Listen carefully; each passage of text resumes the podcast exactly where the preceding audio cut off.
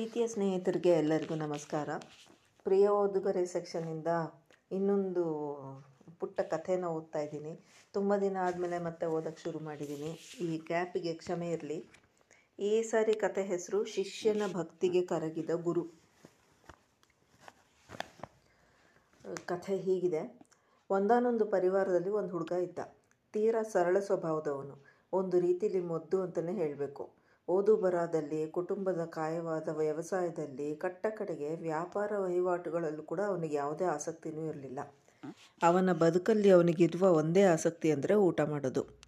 ನಾಲ್ಕು ಮಂದಿ ತಿನ್ನೋ ಆಹಾರನ ಒಬ್ಬನೇ ಅಚ್ಚುಕಟ್ಟಾಗಿ ತಿಂದು ಸಂತೋಷ ಪಡ್ತಿದ್ದ. ಹೊಳೆಯಲ್ಲಿ ಈಜು ಹೊಡೆಯೋದು, ಬಂಡೆಗಳ ನೆರಳಲ್ಲಿ ಎಳೆ ಬಿಸಿಲಲ್ಲಿ ಮಲಗಿ ನಿದ್ರೆ ಮಾಡೋದು ಅವನಿಗೆ ಪ್ರಿಯವಾದ ಹವ್ಯಾಸ ಆಗಿತ್ತು. ಮತ್ತೆ ಹಸುವಾಗ್ತಾ ಇದೆ ಅಂದಾಗ ಹೋಗಿ ತಿಂಡಿ ಕೇಳೋದು. ಕಡೆಗೊಂದು ದಿನ ಹೆತ್ತವರಿಗೆ ಇವನು ತಲೆನೋವಾಗಿ ಮಾರ್ಪಾಡಾದ. ಇವನ ಹೊಟ್ಟೆ ತುಂಬಿಸೋದು ಹೇಗಪ್ಪ ಅಂತ ಒಂದು ದೊಡ್ಡ ಸವಾಲಾಯಿತು ಮನೆಯಲ್ಲಿ. ಹೇಗಾದರೂ ಇವನಿಗೊಂದು ಕಸುಬು ಕಲಿಸ್ಬೇಕು ಅಂತ ನಿರ್ಧಾರ ಮಾಡಿ ಪಕ್ಕದೂರಿನ ಮಠದ ಅಯ್ಯನವ್ರಿಗೆ ಅವ್ರ ಹತ್ರ ಕಳಿಸ್ಕೊಡ್ತಾರೆ. ಒಂದೇ ನೋಟದಲ್ಲಿ ಅವರಿಗೆ ಇವನ ಸಮಸ್ಯೆ ತಿಳಿಯುತ್ತೆ. ಇವನ ಸರಳತನ ಕಂಡು ಕರುಣೆನೂ ಬರುತ್ತೆ.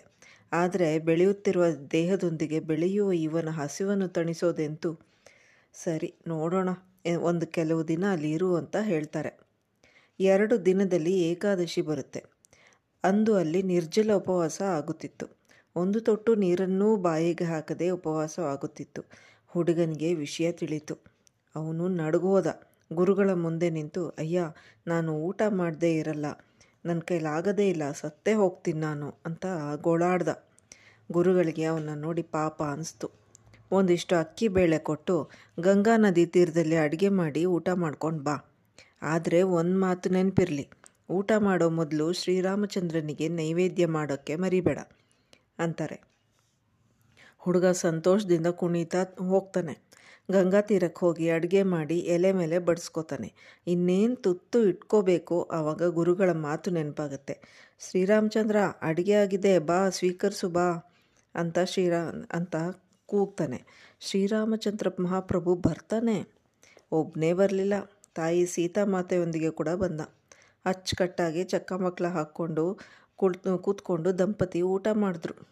ಪಾತ್ರೆಯಲ್ಲಿ ಒಂದೇ ಒಂದು ಅಗಳು ಉಳಿದಂತೆ ಉಂಡು ತೇಗಿ ಕೈ ತೊಳೆದು ಹೊರಟು ಹೋದರು ಇವನ ಹೊಟ್ಟೆ ತಾಳ ಹಾಕ್ತಾಯಿತ್ತು ಹಸಿವು ಕಿತ್ತು ತಿಂತಾಯಿತ್ತು ಏನು ಮಾಡೋದು? ಹಾಗೆ ಮುಂದಿನ ಏಕಾದಶಿ ಬಂತು. ಈ ಸಲ ಸ್ವಲ್ಪ ಜಾಸ್ತಿ ಅನ್ನ, ಬೇಳೆ, ತರಕಾರಿ, ಬೇಡಿ ತಗೊಂಡ. ಗಂಗಾ ತೀರಕ್ಕೆ ಬಂದು ಅಡುಗೆ ಮಾಡಿದ. ಮೂರು ಎಲೆ ಹಾಕಿ ಬಡಿಸಿ ಹಿಂದಿನ ಸಲದಂತೆ ಶ್ರೀರಾಮಚಂದ್ರನನ್ನು ಕರೆದ. ಶ್ರೀರಾಮಚಂದ್ರ ಬಂದ. ಈ ಸಲ ಲಕ್ಷ್ಮಣನನ್ನು ಕರ್ಕೊಂಡು ಬಂದ್ಬಿಟ್ಟಿದ್ದ. ಇವನಿಗಂತೂ ಕಸಿವಿಸಿ. ಮೂರು ಮಂದಿ ಕೂತು ಗಡದ್ದ ಊಟ ಮಾಡಿ ಎದ್ರು. ಆಹಾ ಎಂಥ ಸ್ವಾದಿಷ್ಟ ಊಟ. ಇವನು ನಾನು ರಾಮನ್ ತಮ್ಮ ಲಕ್ಷ್ಮಣ ಅಂತ ಮೂರನೇವನಂದ. ಹಿಂದಿನಂತೆ ಈ ಬಾರಿಯೂ ಇವನಿಗೆ ಏಕಾದಶಿನೇ. ಮೂರನೇ ಏಕಾದಶಿ ಬಂದಾಗ ಇವನು ಹೆಚ್ಚಿನ ಸಾಮಾನಿನ ಬೇಡಿಕೆ ಮುಂದಿಟ್ಟ. ಸುದ್ದಿ ಅಯ್ಯನವ್ರಿಗೆ ಮುಟ್ಟಿತು. ಐದು ಜನರಿಗಾಗುವಷ್ಟು ಅಕ್ಕಿ, ಸಾಂಬಾರ್ ಪದಾರ್ಥಗಳ ಬೇಡಿಕೆ ಸ್ವಲ್ಪ ಜಾಸ್ತಿನೇ ಅನಿಸಿತ್ತು. ಹುಡುಗ ಅಡುಗೆ ಮಾಡ್ದ.